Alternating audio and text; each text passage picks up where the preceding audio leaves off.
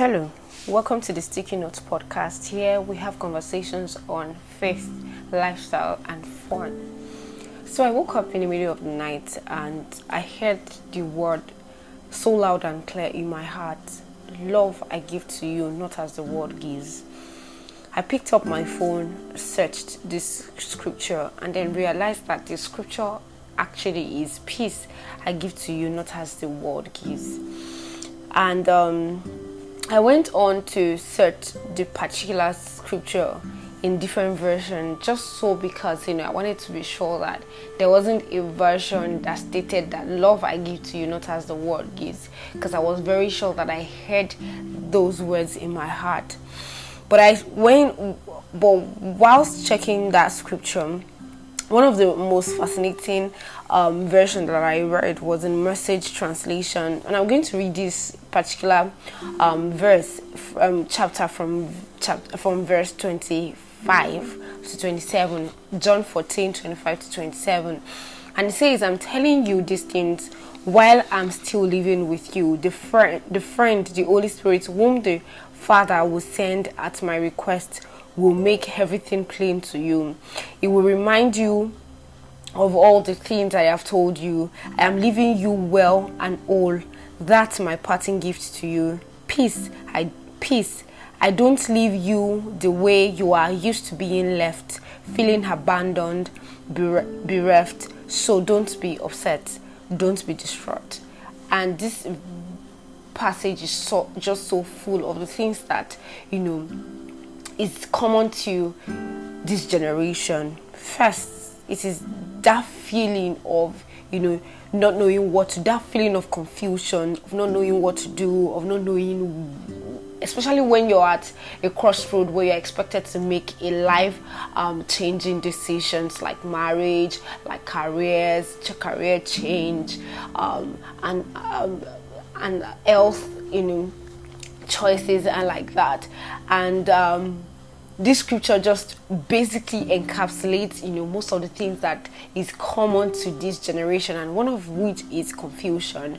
And so this is a note to you, actually a voice note to you, that you might be in a state of confusion where you are expected to make a life-changing decision. And I'm seeing the same thing for me myself, because I'm also at a crossroad where I'm expected to make a decision that has the potency of changing my entire life. So if you are in that state, this Bible passage are just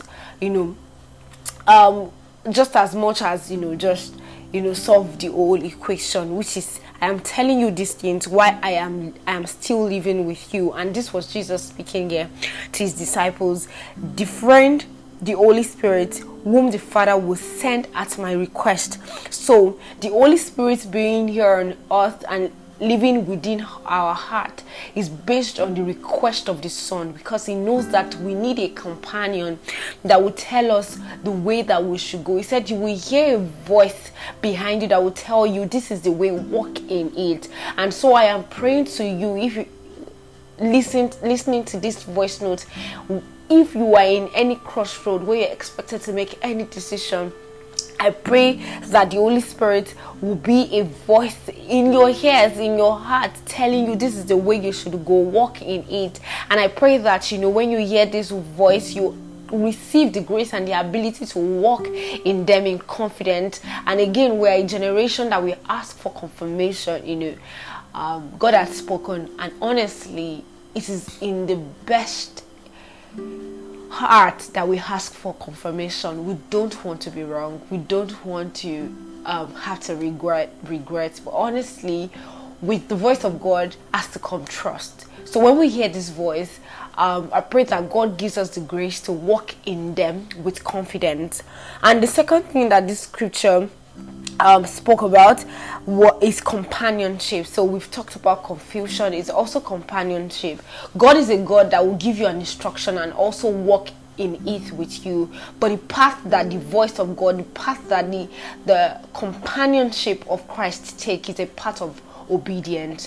If you walk in disobedience, there's no way Christ will walk with you. So the only way God can walk with you, the only way the companionship of the Holy Spirit is ascertained for you is that you walk in obedience. When God says this is the way, walk in it, you are walking in it, and you're not saying, oh, maybe I should try this, maybe I should try that.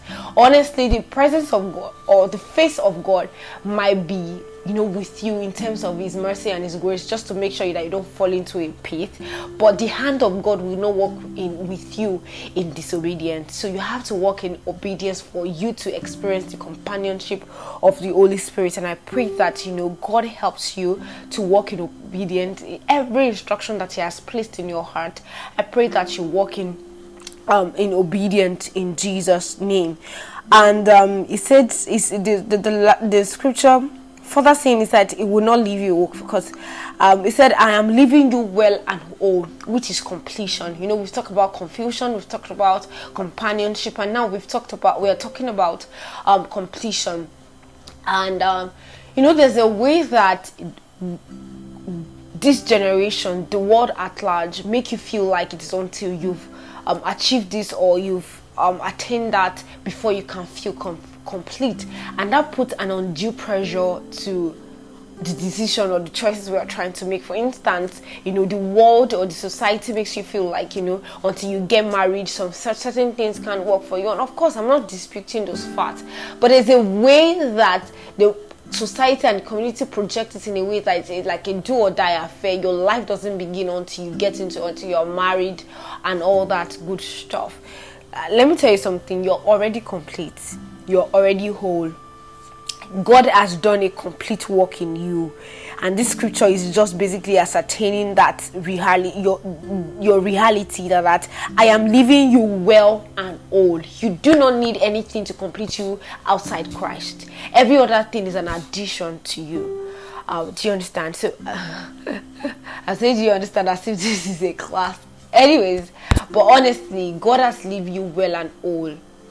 So just know that you are complete in Christ. You are complete in Christ. His words, His proclamation over you already complete you. And I pray that you know, suits your spirit and calm your mind. You know, there's a way our mind starts wandering when we feel like we are not complete. I need to do this and do that to be accepted. You are well and you are whole.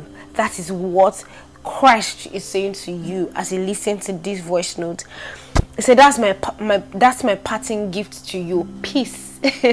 Christ says that my parting gift to you is peace. Oh God, I remember that, you know, when we were leaving school, or maybe when we were moving out of the hostel, at the end of a session, we always give each other parting gift. And very funny, I have most of the parting gift I've gotten from people that are very special to me. And when God says that I am giving you peace as a parting gift, girl, boy, you better hold on to it. And because you know that, you know, these are gifts that sustains you through the terry night. God has said that His parting gift to you is peace. So, I mean, why is your heart troubled?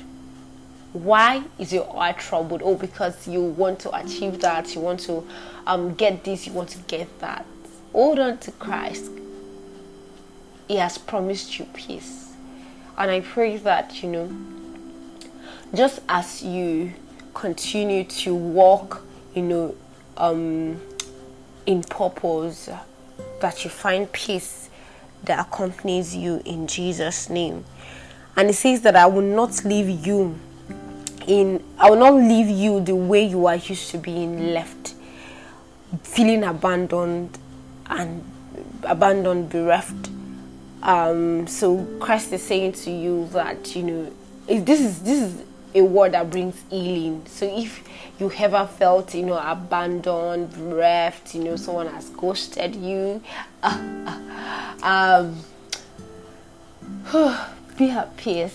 Christ will not leave you the way you are used to being left. And I pray that God heals your heart in Jesus' name. And the very final piece of that chapter, of that verse, which is John 14, 25 to 27 in Message Translation. It says, so don't be upset, don't be distraught.